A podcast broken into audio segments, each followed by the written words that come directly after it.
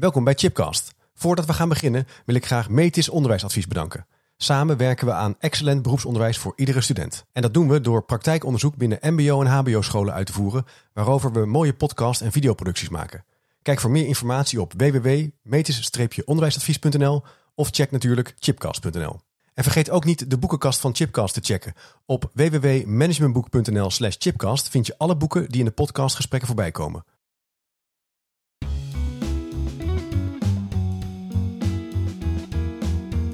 Welkom bij een nieuwe aflevering van Chipcast. Een podcastserie waarin ik op zoek ga naar verrassende antwoorden en nieuwe perspectieven op vragen die mij bezighouden. En in de studio is Anna Bosman. Anna, hartelijk welkom. Dankjewel voor de uitnodiging. Ja, hartstikke leuk dat je er bent. Jij bent hoogleraar dynamiek van leren en ontwikkelen aan de Radboud Universiteit in Nijmegen. Ja, dat klopt. Directeur van het Onderwijsinstituut Pedagogische Wetenschappen en Onderwijskunde. Maar je bent ook lid van het team Red het Onderwijs, die onder andere af en toe rode kaarten uitdelen. Soms ook groene. Ook groene, gelukkig. Ja, dus daar gaan we het ook nog over hebben, denk ik. En wij stellen ons de vraag, is het tijd dat de PABO-opleiding in Nederland kritisch in de spiegel gaan kijken? Ja. Een belangrijke en boeiende vraag, die misschien ook wel gaat over de fundamentele vraag, wat is eigenlijk het doel van onderwijs? En kunnen we het daarover eens worden? Of als we het daar niet over eens zijn, wat betekent dat dan? Eigenlijk gaan we dit gesprek voeren aan de hand van wat Twitterberichtjes die jij stuurde, die best wel wat hebben losgemaakt, zou je kunnen zeggen, op sociale media. En laten we daar maar eens mee beginnen. Niet meer knutselen op de basisschool. Dat was een Twitterberichtje. Nou ja, zo scherp werd hij niet gesteld. Nee. Maar even als onderwerp het knutselen op de basisschool. Ja. Daar vond je wat van. Ja, daar vind je wat van. Nou, uiteraard mag er rustig geknutseld worden. Alleen voor mij is het iets wat je doet nadat je goed gewerkt hebt. En als een soort beloning voor, we hebben nu heel goed gerekend, gelezen, gespeld. We hebben heel veel kennis opgedaan. En nu is er even een moment waarop er andere dingen gedaan kunnen worden. Ja. Ter ontspanning, want dat moet ook gebeuren. Ik denk niet dat de basisschool er is om te leren knutselen. Daar geloof ik niet in. Ook leer je daar. Je mag best met tekenen en aanraking komen, maar het is niet het hoofddoel van de school. Ik heb wel eens gezegd van, mijn ideale school zou zo zijn dat je in de ochtend en misschien een klein deeltje van de middag, dan doe je echt alle cognitieve zaken. En daarna zou er eigenlijk tijd moeten zijn dat alle kinderen, want de meesten moeten toch tot een uur of 5, half 6 bezig gehouden worden, omdat beide ouders werken. En dan zou je dat allemaal kunnen inruimen voor alles wat mensen ook graag willen, namelijk drama, muziek, tekenen. Ja. Dat zou me echt de ideale school lijken. Ja. En nu moeten scholen dat allemaal maar een klein beetje erbij doen. Ze worden eigenlijk geacht al die aspecten op te nemen in hun curriculum. Terwijl ik denk, dat gaat niet. Dat moet je eigenlijk heel goed scheiden. Ja. Duidelijk, dus als het aan jou zou liggen, zou je zeggen, nou, dan hebben we een langere tijd ben je op school, waarin je in de ochtend, een gedeelte van de middag, cognitief bezig bent. Lezen, ja, rekenen, begrijpen lezen. Kennis vergaren. Zaakvakken, kennis vergaren. Ja. En in de middag de creatief. Er zijn natuurlijk ook mensen die, en ook wel onderwijswetenschappers, onderwijskundigen, die zeggen, ja, dat cognitieve, het gaat ook wel in het onderwijs om jezelf ontdekken. Dus ja, dat hebben we al een lastig punt. En met knutselen, door dingen te maken, met je handen te werken, leer je jezelf ook kennen. Dus dat moet misschien wel evenwaardig zijn aan die kennisvergaring. Ja, dan komen we eigenlijk bij de grote vraag, wat is het nut of wat is het doel van school? Wat is het nut van onderwijs? En het is toch, daar moeten we eerst een goed antwoord op hebben. Op het moment dat we het daarover eens zijn, kunnen we verder gaan praten hoe je het vervolgens het onderwijs moet inrichten. En inderdaad zijn er mensen die zeggen dat school niet alleen is voor de cognitieve, het ontwikkelen van cognitieve vaardigheden en het opdoen van kennis, maar het worden van persoon of de twee BISTA-zaken zoals subjectificatie en socialisatie. Ik vind dat geen doelen van onderwijs. Dat is een gevolg van onderwijs. Het doel van onderwijs is voor mij heel simpel. Je leert daar de basisvaardigheden die je nodig hebt. Lezen, spellen, rekenen. En je doet er veel kennis op. Omdat je daarna iets kunt gaan doen waarmee je straks jezelf kunt onderhouden, of voor zover mogelijk. Waardoor je je staande kunt houden in het leven. En het doel kan niet zijn persoon worden. Of dat zou betekenen dat in mijn tijd hadden we dat niet. Dat ik geen persoon geworden ben, omdat ik daar geen lessen heb gehad. Dat lijkt me toch een beetje vreemd. Voor mij is persoonsvorming dat is niet. Dat kan je niet eens omschrijven van wat is het doel en hoe gaan we daar naartoe. Want dat zou betekenen dat een of andere leerkracht zou beslissen van... jij moet zo'n persoon worden. Nou, ja. Iedereen zegt, ja, nee, zo bedoelen we dat niet. Maar dan vraag ik altijd, maar wat bedoel je dan wel? Ja. En die antwoorden komen eigenlijk nooit. Dus laten we het voor mijn gevoel, en dat is al mijn uitgangspunt... het is eigenlijk heel eenvoudig. School is ervoor de mensen, de kinderen dat te leren wat de ouders niet kunnen. We hebben niet voor niks de school opgericht. Het is ons duidelijk dat ouders hun kinderen niet kunnen lezen, spellen, rekenen. Nee. Als ze dat zouden kunnen, hadden we geen scholen nodig. Dus daar zijn die scholen voor. Kinderen zitten een uur of 4, 5 op school, op de basisschool. En de rest, al die andere uren, kunnen ze van alles, worden ze ook persoon. Dat gaat in het leven vanzelf. En op die school gebeurt dat natuurlijk ook. Want ja, je hebt wel eens ruzie met iemand en dan wordt het even bijgelegd. Maar het moet niet een doel zijn dat we daaraan gaan werken. Nee. En het baart mij bijzonder veel zorgen dat wij nu een instrument moeten afnemen. Dat heet Vision, of tussen dat is een van de instrumenten voor de sociaal-emotionele ontwikkeling. En de verplichte vragen zijn over de sociale veiligheid. Dat heeft natuurlijk te maken met pesten. En hebben we dat wel in de gaten of er niet gepest wordt? Maar daarnaast worden ook allerlei andere vragen gesteld over is het kind proactief? Is die hyperactief? Is die... Ja. En dan denk ik van, een leerkracht gaat dus bij elk kind 1 of 2 keer per jaar bepalen op een hele grote vragenlijst hoe die dat kind inschat. Ja. Die gegevens gaan mee naar de volgende klas, waarbij die leerkracht die ziet, oh, Jantje is wel heel hyperactief. Of Pietje is helemaal niet proactief tijdens rekenen. Dan denk ik van, wat? Dat kan niet waar zijn. Want het betekent dat iemand eigenlijk al een leerkracht informatie geeft die hij helemaal niet had. Waardoor hij niet blanco staat ten opzichte van het kind wat nieuw in zijn of haar klas komt. Ja. Dan erbij, dat is 1 probleem. 2 is, het is jouw kijk op dat kind. Ja. En ik vind, we moeten ons heel goed realiseren dat observaties net zoveel zeggen over degene die de observatie doet als degene die geobserveerd wordt. En dat maakt het voor mij eigenlijk onacceptabel dat we dit doen. Dat het überhaupt moet. En het is een punt wat eigenlijk steeds meer aandacht krijgt in het onderwijs. Eigenlijk, het gaat ook over dat idee dat extrovert zijn of in groepen werken beter is dan introvert zijn. Precies. Dat valt mij sterk op in de afgelopen jaren. En dat als je bijvoorbeeld stil bent of graag leest en je niet in een projectgroep wil werken, dat eigenlijk dus niet zo goed is. En dat je dan moet leren om meer met anderen te werken. Ja, dat is enorm normatief natuurlijk. Ja. Waarom is dat beter? Als het nou zo gaat over jezelf worden, laat dan juist ook zo iemand. Ja, dat is een vreemde tegenstelling. Precies. Dus ik vind het heel erg dat wij denken dat wij iets aan die persoon zouden moeten gaan doen. Het enige wat je als leerkracht kunt of zou moeten doen, naar mijn idee, is het kind ondersteunen in wie die is. En als hij problemen heeft, daarbij helpen. Kijken hoe jij daar eventueel zijn bijdrage kunt leveren. Maar ga ook niet buiten je boekje, want je bent geen hulpverlener. Je bent hopelijk leerkracht. Daar ben je voor opgeleid. Dat is wat waar die kinderen voor komen. Gaat het echt heel slecht, ja, dan moet er zorg geregeld worden. Maar dat is niet waar jij voor bent. Maar je moet wel goed kijken, die zit liever een beetje alleen. En die wil graag dat met iemand samen doen. Prima. Ja. Dat is allemaal goed. Dat je kunt leren doordat je vlieguren maakt, dat je in de klas staat. Ja. En we hebben het natuurlijk ook over de PABO en over de rol van de PABO. Mm-hmm. Ik kreeg een week of 2 geleden een uitgebreid mailtje van een PABO-student die nu een masteropleiding doet. En die zei, ja, als ik nou terugkijk op mijn opleiding, dan valt het me zo op dat ik heel weinig les heb gekregen in lesgeven. Ja. Echt ik wil niet zeggen harde kant, want ik wil geen onderscheid maken, maar klassenmanagement, de structuur, de opbouw van de les. Ze kwamen wel mee in aanraking, maar eigenlijk nu pas in die masteropleiding was dat meer aan de orde. Ja. Zie jij dat ook? Dat is. Ik heb daar best wel discussies over met docenten van de PABO. En het blijft bij mij toch telkens studenten die naar mij toe komen die zeggen, ik begrijp eigenlijk niet waarom ik niet heb geleerd hoe je een les moet geven. Maar dat heeft te maken met de afspraken die de PABO's onderling hebben gemaakt met hun scholen. Dat heet het. Dat doen ze in een overleg, dat heet het LOBO. En daarin hebben ze eigenlijk afgesproken dat ze gezamenlijk opleiden. Ja. dat gezamenlijk opleiden, dat houdt eigenlijk in dat je zegt, oké, wij geven een soort achtergrondkennis. Ik weet niet precies wat er dan verteld wordt. Maar op school doe je de kennis op hoe je les moet geven.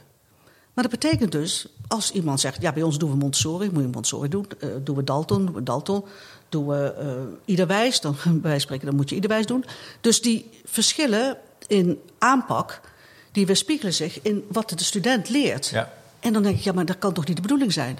Ook dan zie ik als opleiding, moet jij een standpunt innemen wat jij vindt dat feitelijk onderwijs is. En ja, dat zie ik dus niet gebeuren. Want dan zeggen ze, ja, nee, maar dat, er zijn meer manieren om dat te doen. Filosofieën, zienswijzen op kinderen. En, 1000 bloemen bloeien. En ik denk, nee, er zijn niet 1000 bloemen bloeien. Er gaan heel veel bloemen dood, helaas, als we dat doen. En als we kijken naar wat effectieve lessen zijn. Ja, dat kan niet. Het kan niet zo zijn dat je op allerlei verschillende manieren iets kan aanleren. Dat weten we ook uit onderzoek, dat is niet zo. Er zijn een aantal technieken die werken ontzettend goed voor het leren van bepaalde vaardigheden. Ja. En ik vind, en dat is wat wij bij ons doen, wij leren onze studenten, wij geven ze we noemen dat dan een gereedschapskist mee. We hebben een aantal technieken en die technieken die ga je gewoon eerst best leren. Net als een timmerman, dan kan we zeggen, ja, weet je wat, ga maar gewoon een kast maken. Maar ja, die kan nog niet eens zagen of schuren of wat dan ook. Die kan nog niet eens een hoek recht of schuin afsnijden of zagen. Dan ga je eerst maar eens even dat oefenen, alvorens je die kast in elkaar zet. Dat doel is heel ver weg. Ja. Zeg, eerst al die technieken leren. Ja. Die technieken gezamenlijk, die leiden dan tot dat je iets moois kan maken. Nou, dat is met onderwijs idem dito. Je moet eerst het is de ambacht. Je moet eerst leren. Ik moet nu gaan uitleggen aan die kinderen hoe ze sommetjes boven tiental moeten optellen. Hoe ze 5 en 7. Ja, daar zijn hele goede gewoon instructies voor. Dan moet je zeggen, ja, laat ze maar. Probeer maar wat, want dat hoor ik ook wel. Probeer maar wat. Ja, nee, maar dat kan niet. Nee, maar als je dan teruggaat naar de PABO's, dan komen we eigenlijk nu tot de conclusie dat die PABO's eigenlijk zeggen, nee, wij gaan daar dus niet over. Precies. Dat leer je op de stage. Dat heeft ook misschien wel met die stageplek te maken. En dus de vrijheid van onderwijs, dat daar dus verschillende vormen van onderwijs op aangebracht. Vrije school ten opzichte van Montessori, instructie. En dan wordt instructie dus eigenlijk een ideologische voorkeur. Ja, dat wordt absoluut. Dat betekent dat afhankelijk van wat de school daarin besloten heeft, dat ga jij leren. Ja. En heel veel scholen hebben natuurlijk gewoon een methode. Dat is ook gewoon zo. Studenten moeten ook leren dat die methodes vaak nogal redundant zijn, in de zin dat er heel veel dingen in staan die je beter niet kan doen. Maar dan volgen ze zeg maar heel slaafs de methode, zonder dat ze in de gaten hebben, maar werkt dit nou eigenlijk wel? En waarom werkt het? Je moet daar goed over nadenken. Ja. En daar hebben we heel veel kennis over. En daarom leren wij onze studenten het expliciete directe instructiemodel aan. En wij hebben dan voor EDI gekozen, maar dat maakt niet zoveel uit. Het gaat erover dat jij leert van, je doet het voor. We doen het samen, je doet het na en jullie doen het alleen. Of je doet het samen en jullie doen het alleen. Ja. Gewoon dat hele simpele stappen die je bij heel veel hele simpele vaardigheden gewoon kunt aanleren. Dat is één methode. En als je dat heel goed beheerst, als je daar mee kunt spelen, dan kun je vervolgens beredeneerd afwijken. Als jij, dus ik doe het ook al met fietsen. In het begin, als je leert fietsen, dan moet je goed kijken. Je houdt je handen aan het sturen, je bibbert nog wat. En na verloop van tijd, en dan kun je nog niet om je heen kijken. Je kunt nog niet eens één hand van het sturen, want dan ga je helemaal. Als je daar goed mee geoefend hebt, dan kun je op een gegeven moment rondjes draaien. Je kan zwaaien, je kan onderweg bedenken van waar ik heen ga. Maar omdat dat helemaal van jezelf is geworden. Dat is met leerkracht zijn ook. Als jij die vaardigheden zo tot je zo eigen hebt gemaakt, kun je op een gegeven moment zeggen, ik ga het nu eens even anders doen, kijken hoe dat werkt. Maar dan weet je waarom je die stap neemt. En niet omdat er staat in het boek dat ik nu dit en dit moet zeggen. Nee. En daar denk ik dat de PABO's, het is wat ik daarvan hoor, veel te weinig zelf een standpunt innemen om, zo zouden we dat moeten aanpakken. En zo gaan we die studenten dat leren. En ze gaan bij wijze van spreken bij ons voordoen. Oké, een les voordoen. Oh, ik ga nu een rekenles geven aan groep 4. En ik moet dat en dat gaan uitleggen. Hoe ga ik dat doen? Ja. En waarom doen ze dat niet? Wat maakt dat ze daar misschien terughoudend in zijn? Of misschien gebeurt het wel hoor. Maar En sommigen zullen het misschien doen sommigen het wel. Ik hoor inderdaad wat jij net zei. Ik hoor inderdaad dat studenten zeggen... ik heb eigenlijk op de PABO dat nooit geleerd. Dat moest ik gewoon op school leren. Ja. Ik denk dat dat echt te maken heeft met die afspraak die ze maken. Dat de scholen daar ook zelf iets in mogen zeggen. Inderdaad, de vrijheid van onderwijs mag je het helemaal zelf besluiten. Het is het hoe, dat is aan de scholen. Het wat... dat zegt de overheid dat dat moet allemaal geleerd worden. Dus de scholen zijn heel erg vrij in hoe ze dat proberen te bewerkstelligen. Wat er geleerd moet worden.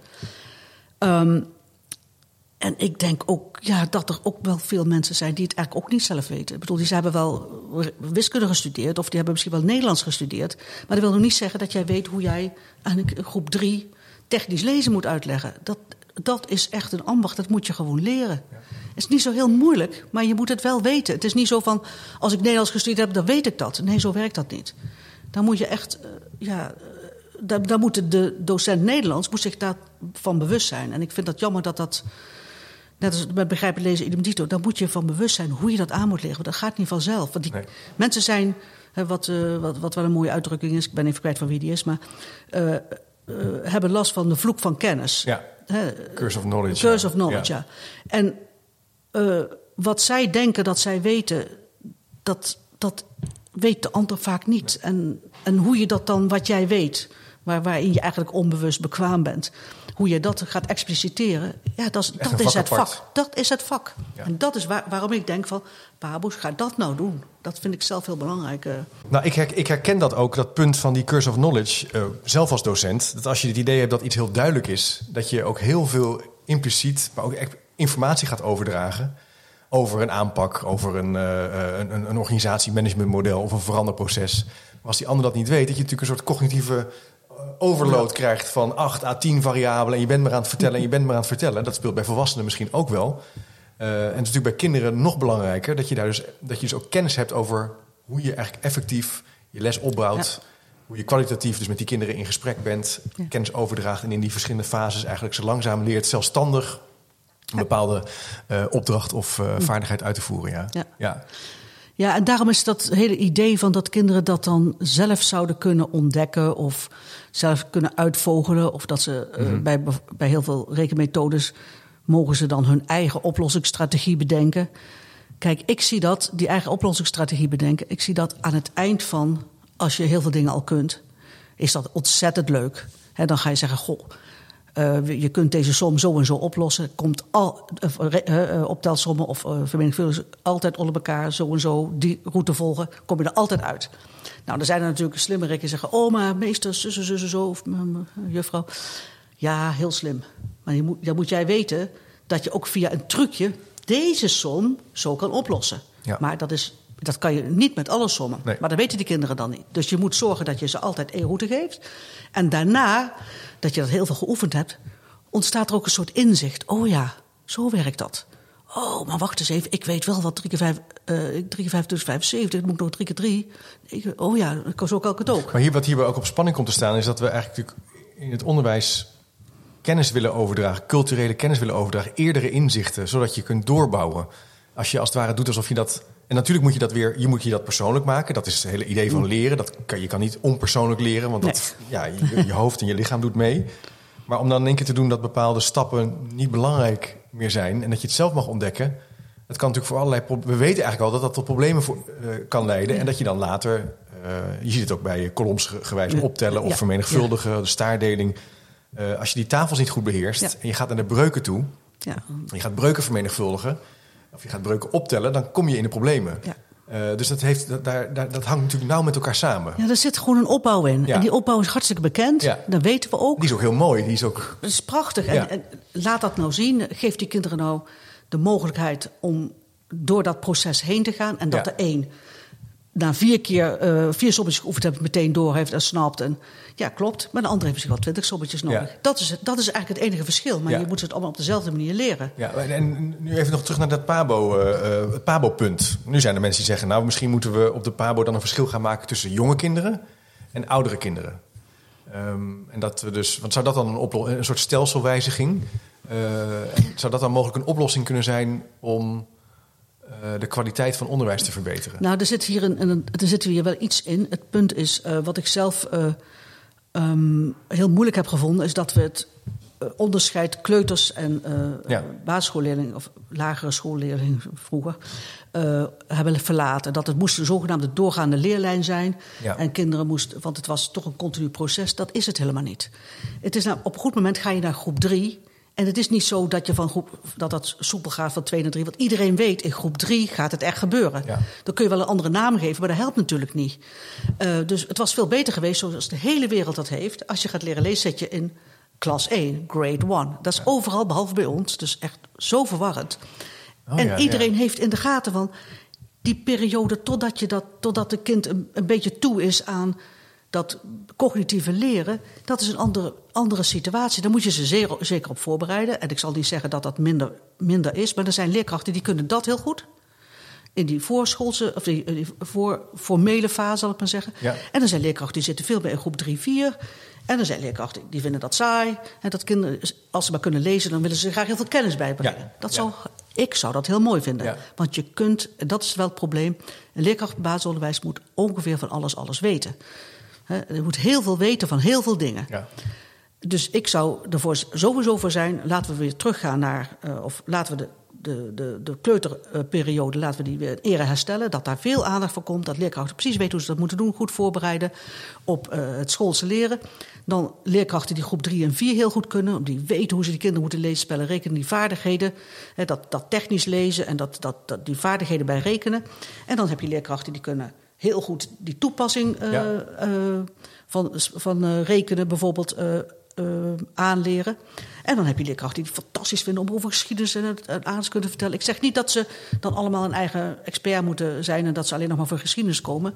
Maar je ziet gewoon leerkrachten wat meer gespecialiseerd in bepaalde niveaus. Eigenlijk zeg jij, want dat vind ik wel interessant, dat idee van die leerlijn is eigenlijk een soort, we noemen het als in die managementwetenschap een bypass. Dus als er het primaire proces niet goed staat en er wordt niet goed leiding gegeven in een team, dan gaan allerlei dingetjes worden omheen georganiseerd om toch te zorgen dat je in ieder geval in woorden en taal je resultaten kan halen. En dan ga je zeggen, dan noemen we het doorlopende leerlijn, want dan klinkt het in ieder geval beter. Ja. Maar eigenlijk zeg jij, dat is eigenlijk helemaal niet nodig, want je gaat gewoon naar groep 3 of misschien straks wel grade 1. En daar leer je lezen en schrijven. En in een goed team, dat is mijn punt van die bypass, als het goed is er een overdrachtsmoment tussen de kleuterleraar en de groep 1 of groep 3 leraar, om te zeggen, dit is de klas. Bij Pietje zit het ongeveer zo, bij die zit het zo. We hebben wat documentatie daarover. Er is een overdrachtsmoment, een warme overdracht heet het dan. En dan ben je eigenlijk klaar. Ja. Maar misschien ontbreekt dat wel in veel scholen door tijdsdruk. Dat ze dan zeggen, dan noemen we het een doorlopende leerlijn. Dan klinkt het in ieder geval beter. Ik moet zeggen dat ik dat niet weet. Ik vind het verhullend taalgebruik door te zeggen doorlopende leerlijn. Ja. Want er is ook op het moment dat je naar de middelbare school gaat, is er ook weer zo'n overgang. Ja. En we doen net alsof dat niet mag. Alsof dat allemaal smooth moet zijn, zonder dat er... Het mag niet spannend zijn. Nee. Het moet helemaal een soort gespreid bedje zijn. Ja, maar dat is niet zo. Dat kan ook niet. Dus we pamperen ook een beetje te veel wat dat betreft. Ja. In taal ook, hè? Dus hoe we dat... Ja. Maar dat is natuurlijk ook wel vandaag de dag het kind centraal stellen. Dat zie je natuurlijk ook bij, als we het weer hebben over de vraag van de PABO-scholen. Ik heb de afgelopen week, ga ik gewoon op websites kijken en probeer ik boekenlijsten op te speuren. Ik heb ook al een soort verzameling aangelegd. Ook op Twitter worden er ook dingen gedeeld. Dat kind centraal stellen is heel erg in. Hè? Dus het ontdekken wie je bent, ontdekken wie je wil worden. Dat het ook goed is als dingen niet goed gaan. Op zich natuurlijk mooie ideeën.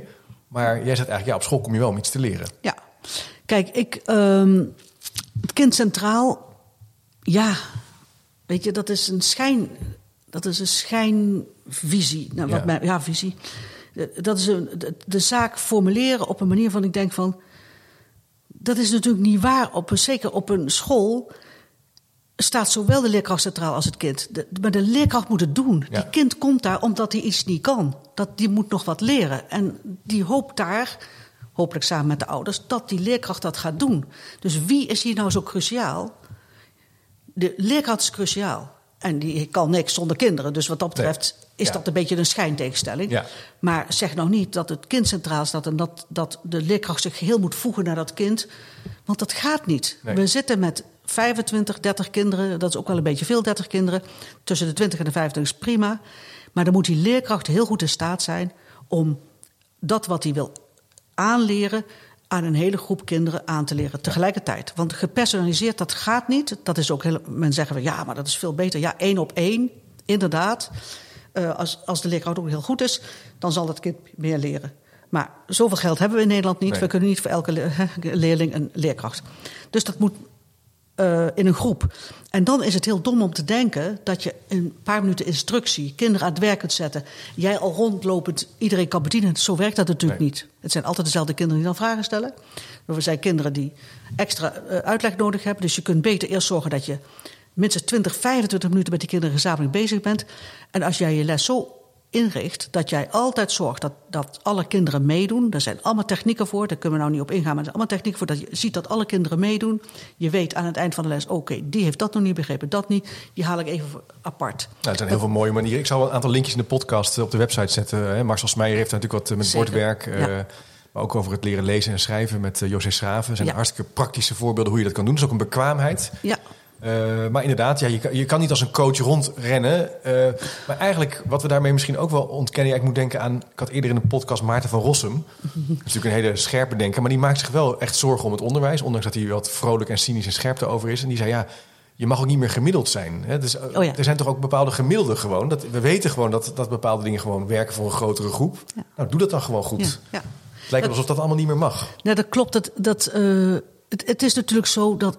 Er is af en toe een kind waarvoor het niet werkt. Ja. Maar we hebben nu zoveel kennis, zoveel meer dan toen ik op school zat, over hoe je dat efficiënt en effectief kan doen, dat het echt schande is dat we het niet doen. Want die technieken werken voor vrijwel alle kinderen. Ja. En we zijn niet... het is niet zo dat ik op een andere manier in mijn hoofd, psychologisch, cognitief, een som uitrekenen. Dat gaat eigenlijk bij iedereen hetzelfde. Ja. Het is net als bij jou, het spijsverteringskanaal, dat is bij jou ook niet anders dan bij mij. Nee. Ja, als het zo is, dat is waarschijnlijk een probleem. Ja, precies, dan moet je even naar de dokter. Maar het is niet zo van, ik ben een beelddenker of ik ben je zegt, nou, dat is niet zo. Nee, daar hebben we geen enkel bewijs voor dat bestaat. Nee. Maar wat wel natuurlijk een lastigheid is dat deze kennis die wij nu zo op tafel leggen over hoe je goed lesgeeft, hoe je dat voorbereidt, wat voor vakmanschap erbij komt kijken, niet altijd die school bereikt.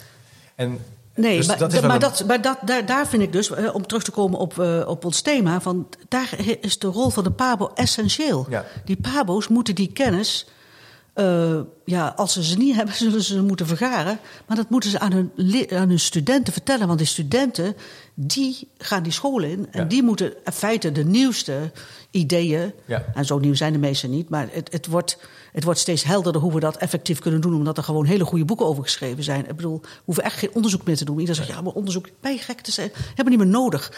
We hebben zo'n goed idee hoe we in die basisschool dit soort dingen goed kunnen onderwijzen. Op basis van evidence-based. Ja. En ik ben helemaal niet van dat. Ik heb wel eens het idee dat die escape van onderzoek doen een manier is om weer eigen werk te creëren rondom vragen die gaan over. En dat is op zich wel interessant onderzoek. En ik lees er ook graag over.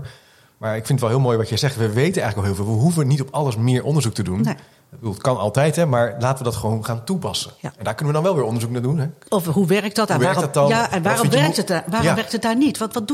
Wat gebeurt er dat bij jou niet werkt? Bijvoorbeeld. En dan zie je heel vaak, jij zegt wel dat je dat er dan doet. Maar dat doe je eigenlijk helemaal niet. Kijk maar. Ja. Oh ja, dat zie je ook gewoon als je mensen begeleidt. Dus je kunt eigenlijk nu onderzoek gaan doen naar... Laten we eerst die leerkrachten dus heel goed instrueren. Laten we ze... lessen geven. En dan gaan we kijken wat de effectiviteit van die lessen is. Ja. Om daarmee te kijken, hoe moeten we het nog beter vertellen aan de leerkrachten, zodat dat alle leerkrachten dit goed gaan uitvoeren. Dat is waar het onderzoek over gaat. Maar niet, zullen we het eens kijken of we de kinderen het ook kunnen aanleren als ik op mijn kop sta voor de klas. Weet je? Ja. Ja, al rennend door het schoolplein. Ja, rennend door het schoolplein. Nee, we weten al lang dat task switching en multitasken, dat echt heel erg lastig is. Dus laten we dat vooral niet doen. Nee. Dus daarom zeg ik ook van, maar jij wilt als deel erop op de kont zitten. Ik zeg, nee, dat wil ik helemaal niet. Als jij een goede les geeft, zou je nog veel meer kunnen bewegen. Je zorgt gewoon 3 kwartier zijn we bezig en gaan we een kwartiertje rennen. Ja. 3 kwartier bezig, kwartiertje rennen. Moet je eens kijken hoeveel. Maar op zo'n school is er dus ook tijd voor gimmen, speelkwartier. Ja, natuurlijk. Ja, creativiteit. Dat moet. Het is niet een tegenstelling van het is een of ander. Maar word jij wel eens benaderd als conservatief hierin? Dat ze zeggen, ja, maar Anna Bosman die wil alles weer zoals het vroeger was. Of iedereen weer in de lokale. Want dat krijg ik wel eens te horen als ik over instructie begin. Of over dit soort vormen van kennisoverdracht. Dat ik als het ware uit stenen tijdperk kom. Of iets terug wil van vroeger. Ja. Nou, kijk, nee, ik moet je zeggen dat ik dat nog niet gehoord heb. Nou, fijn. Ja, dat is, misschien durf ze het ook niet te zeggen. Dat weet ik ook niet. Ja, ik heb wel eens een keer gehoord dat toen ik onderzoek deed naar de methodiek van José Schraven, zo leer ik kinderen lezen spellen, dat zij te horen krijgt van dat is zo ouderwets wat jij doet. Ja. En ik denk, nee, dat is super, super effectief. En ik moet je zeggen, ik heb zo niet les gekregen zoals José. Nee, het, ik ook niet. Nee. En dan denk ik van, als er iets ontzettend nieuw is, is wel wat zij doet. Zo efficiënt, zo effectief. Nee, dat is interactief ook. En totaal interactief, Dat is echt geweldig. Ja. Nee, in mijn tijd was het nog zo, toen we gingen lezen, dan kregen we allemaal een beurt en je las tot de fout. Dus als je heel goed las, was je eindeloos aan de beurt. Ja. Dus de kinderen, dat was echt heel slecht wat er in mijn tijd gebeurde. Dus nee, dat wil je absoluut niet. Nee. Ik herinner me dat toen ik op de basisschool had met lezen en schrijven, werd er gewoon voorgelezen, moest je naschrijven. Dan was het stil en dan naschrijven. En als ik José de lessen bekijk, is veel meer interactie en dialoog en vragen stellen en oefenen. Ja. Dus dat is natuurlijk, want dat is ook vaak een misvatting, dat het als het ware niet interactief is. Nee, het is totaal interactief. Dus het is niet klassiek stilzitten en als het ware niet aan je stappen toekomen. Nee. Nou ja, kijk, wat daar heel belangrijk is, dat leerkrachten dit weten, is de essentie van het beroep. Maar dat is eigenlijk het probleem is dat er zijn wel leerkrachten die dit gewoon weten en ook doen, maar het moet wel door de hele school gedragen worden. En daar zie je wel ook vaak een punt. Dus één ding is dat die PABO's, die leerkrachten, echt die kennis moeten meegeven en die vaardigheden. Maar daarnaast moet de school eigenlijk ook gezamenlijke visie ontwikkelen op hoe gaan wij dat eigenlijk in de hele school doen. En dan zie je de rol van de schoolleider. En die is wat onderbelicht. We roepen het wel, maar die is echt wat onderbelicht. Ja. En ik merk dat er heel veel schoolleiders zijn die eigenlijk onvoldoende weten van het primaire proces. Die hebben dan heel veel ervaring met, met manager of met bestuur of weet ik veel wat. Maar ze weten niet wat nou eigenlijk het onderwijs is. Nee. En dan moet het van de leerkrachten komen, die dan eigenlijk ook niet goed genoeg opgeleid zijn. En de leerkrachten moeten eigenlijk gewoon een goede schoolleider hebben die van de inhoud weet, maar tegelijkertijd daar overheen kan kijken en zeggen, joh, hebben wij onze leerlijnen wel goed? Ja. Waarom zakken de cijfers of de scores in groep 5? Waar ligt dat aan? Is er een mismatch tussen? Ligt het aan de methodeovergang? Ligt het aan de leerkracht? Dat kan ook natuurlijk. Dus laten we dat eens uitzoeken. Maar dat betekent dat de school met z'n allen een gezamenlijke visie moet hebben. Als de ene leerkracht graag ontdekkend leren wil en de ander wil graag meer instructiekant, dan gaat dat niet werken natuurlijk. Nee. Want dan gaat er zoveel. Dus die leiderschapsrol is daarin heel cruciaal. Ja. Die hoe hij of zij dat als het ware aanstuurt, coördineert. Dus daar moet je ook wel wat voor kunnen, hè? Dat is wel interessant. Want voor schoolleider bestaat er bijvoorbeeld geen universitaire opleiding. Nee. Die bestaat wel, maar dat is allemaal particulier. Ja. Dus als je dat wil, dan betekent dat feitelijk dat je... je moet nogal een dure opleiding volgen om daar in ieder geval wat in geschoold te worden. Ja. En het is natuurlijk maf dat wij als overheid, dat hij niet zegt, eigenlijk is dat raar dat we niet zo'n opleiding hebben. En Merel van Vroonhoven was laatst bij onze bezoeker, die zei van dat zij dat heel erg miste. Ik zeg, daar heb je gelijk in. Ja. Straks krijg ik nog de opdracht om dat te gaan. Ja, wie weet. Mooie taak om dat op te gaan pakken. Ja. Dus we hebben het over de vraag, de PABO, kritisch in de spiegel kijken. We hebben nu een aantal van die thema's al verkend. Ja. Je ziet natuurlijk ook wel dat er systeemoplossingen, structuuroplossingen worden losgelaten. De 3-jarige brugklas bijvoorbeeld. Oh ja. Hoe kijk je daar dan tegenaan? Ja, ik vond het heel erg mooi geformuleerd door Shesguin Sjangir van het Nederlands Mathematisch Instituut. Hij zei, als de leerkrachten goed zijn, doet het er eigenlijk niet toe wat voor stelsel het is. En toen dacht ik, wat een waarheid als een koe is dat, zeg. Ja. Maar het probleem is op dit moment, de leerkrachten zijn niet goed genoeg om die kinderen die gewoon van ouders komen die niet zo goed zijn opgeleid, om die bij te trekken. Want daar zit nu de grote problematiek. Dat is de dat is, de kansongelijkheid is nu het probleem waar een oplossing voor gezocht moet worden. En dan, wat zijn we nu aan het doen? We gaan die oplossing aan het eind van de rit zetten. Ja. En denk ik van, hallo, ze hebben dus nu 8 jaar de tijd gehad om achter te gaan lopen. Nu gaan we vanaf de brugklas gaan we nog 3 jaar die kinderen bij elkaar houden. Hoewel daar wat een interessante detail aan zit, daar kom ik straks even terug. Nog 3 jaar. Wat zeg je als leerkracht in groep 6? Ja, mevrouw maakt zich geen zorgen. Hij hoeft pas op zijn 15e te kiezen. Hij heeft nog ruim de tijd om zijn achterstand in te halen. Maar we weten, als je eenmaal met een achterstand begint en je trekt er niet bij, gaat het alleen maar meer uit elkaar lopen. Ja. Dus super gevaarlijke, wat mij betreft, is dit het ingrediënt voor nog grotere achterstanden. En waar we op moeten focussen is, laten we nou in het begin meteen de kinderen waarvan we weten, die lopen nu al achter. Hun woordenschat is onvoldoende. Ze krijgen van thuis te weinig mee. Laten we de leerkracht daar eens heel goed op trainen. Ja. Zorg dat die kinderen bijtrekken. Dan heb je aan het eind tenminste niet zo groot gat. Want je moet toch kunnen verwachten dat alle kinderen aan het eind van de basisschool, die een normaal IQ hebben, dat die kunnen leesspellen rekenen op een niveau wat wij... Ja. Wat ook al ga je naar een mbo en wil je timmerman worden of vrachtwagenchauffeur, is toch erg handig dat jij kan rekenen. En dat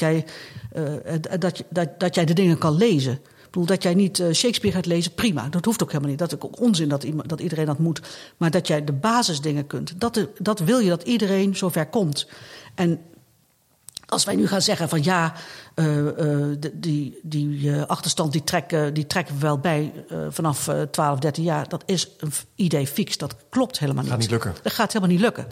Had ik een gesprek met mijn collega Edi Denissen hierover. En die zei, nee, we gaan natuurlijk niet zorgen dat we gaan natuurlijk niet kinderen met die wiskunde op VWO-niveau, gaan we niet met een VMBO neerzetten. Ik zeg maar, wat gaan we dan wel doen? Nou ja, dat ze dan burgerschapskunde en maatschappijleer en gym en weet ik nog. Ik zeg maar, wacht even. Dus we gaan nu een hele grote school maken. Maar in feite nog HAVO, VWO en VMBO, wat er ook zitten. Ja. Alleen met dat soort vakken gaan ze bij elkaar. Wat moet ik me daarbij voorstellen? Dan zit die VWO'er, die thuis met zijn ouders al over de politiek praten, weet ik dat meer. Die moet met een kind van het VMBO of nog lager kader discussiëren over de democratie. Ja. Die niet eens weet wat het woord is. Nou, dat wordt natuurlijk een ramp. Die kinderen voelen zich alleen maar dommer en dommer. We hebben laatst het interessante onderzoek van Johannes Visser, een correspondent, over hoe die VMBO's, die noemen zichzelf losers. Hè? Ja. En die gymnasiasten, die voelen zichzelf het neusje van de zalm. Hè? Crème de la crème, want ja, zo worden ze ook aangesproken. Ik zie dat al bij elkaar. Ik zeg niet dat het niet moet, dat er niet over nagedacht moet. Maar het is wel dat wat je wel als tegengeluid hoort, van ja, die jongeren komen bijna niet meer met elkaar in aanraking. Maar, dus er is een soort segregatie, hoe je het ook wil noemen. Alsof dat vroeger niet zo was. Maar goed, ja, nee, goed, maar het was vroeger ook zo, inderdaad. Ja, ja.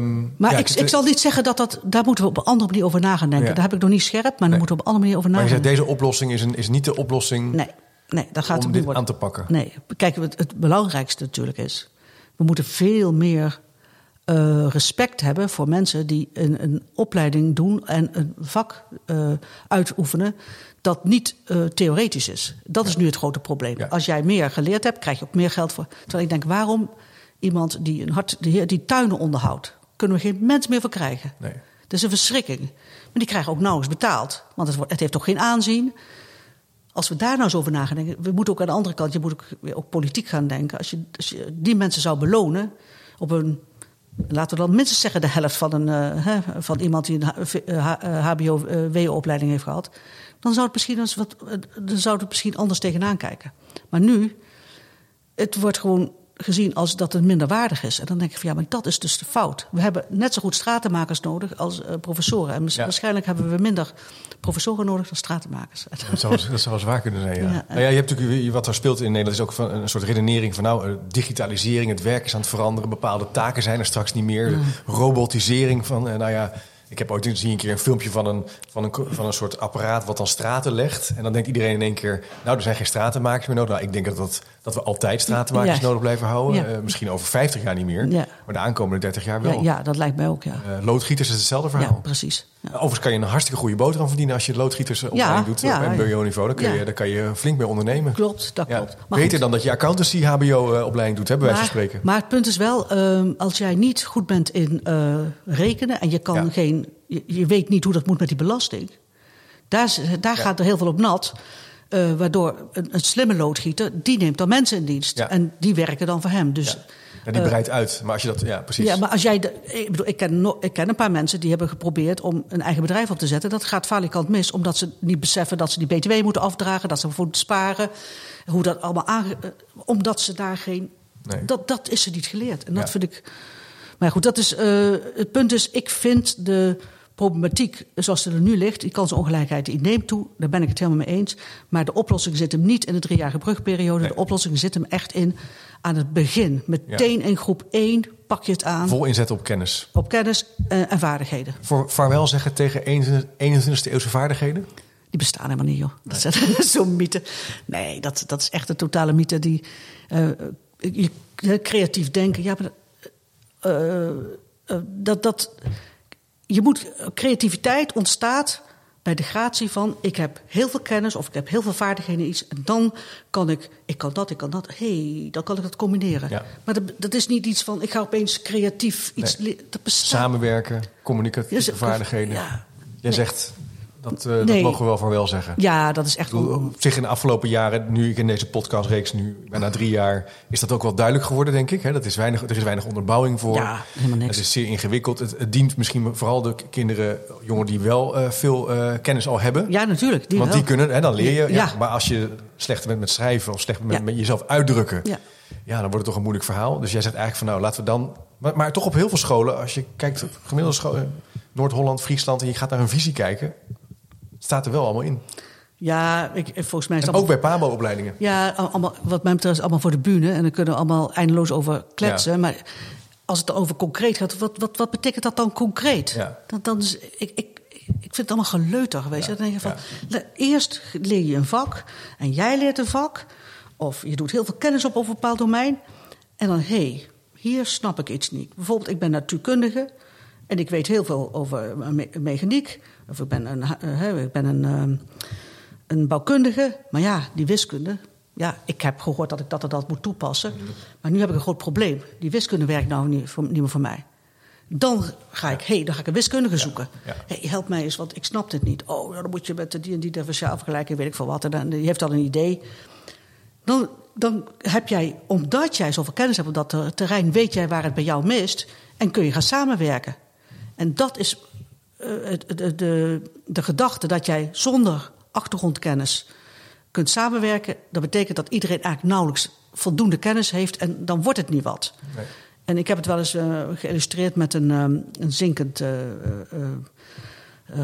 vrachtschip in de Noordzee. Als je ziet wat daarvoor kennis allemaal aanwezig moet zijn om dat schip, dat kapseis is en waar misschien wel olie lekte, wat je er allemaal niet voor mensen voor nodig hebt om te zorgen dat dat probleem opgelost wordt. Als iedereen een beetje loopt te roepen, je hebt iemand die moet duikers nodig, je hebt mensen die kunnen inschatten hoe snel bijvoorbeeld die olie die kant op gaat of wat voor netten of weet ik veel wat voor druk er op de boeg komt. Precies. Moet je allemaal kunnen uitrekenen. Mensen die op dat schip zitten, moeten die wel of niet geëvacueerd worden? Dan moeten weer psychologen komen die communicatie tussen land en organiseert. Je hebt eigenlijk niks te communiceren als je niks weet. Nee, dus je hebt die kennis nodig. Je denkt met die kennis, zou je kunnen zeggen. Ja. Maar dus als we dan weer teruggaan naar die vraag van de PABO's, dan zeggen we eigenlijk, dat betekent dus dat er best wel een aantal dingen zijn die op die PABO-opleiding misschien minder aandacht dienen te krijgen. Ja. En dat we ons meer moeten gaan richten op die basisvaardigheden. Maar ook het punt van expert zijn als leraar. Ja. Dat zou ik nog even... Ik denk, je wilt toch... Als jij stage begeleidt, dan moet jij toch heel veel weten van... hoe geef ik een rekenles? Hoe geef ik een taalles? Hoe ga ik bijvoorbeeld themaonderwijs vormgeven? Mm-hmm. Dat is nogal wat kennis die je moet hebben. En dat betekent dat je eerst... Ik zou het liefst hebben dat de PABO en mijn opleiding 3 jaar...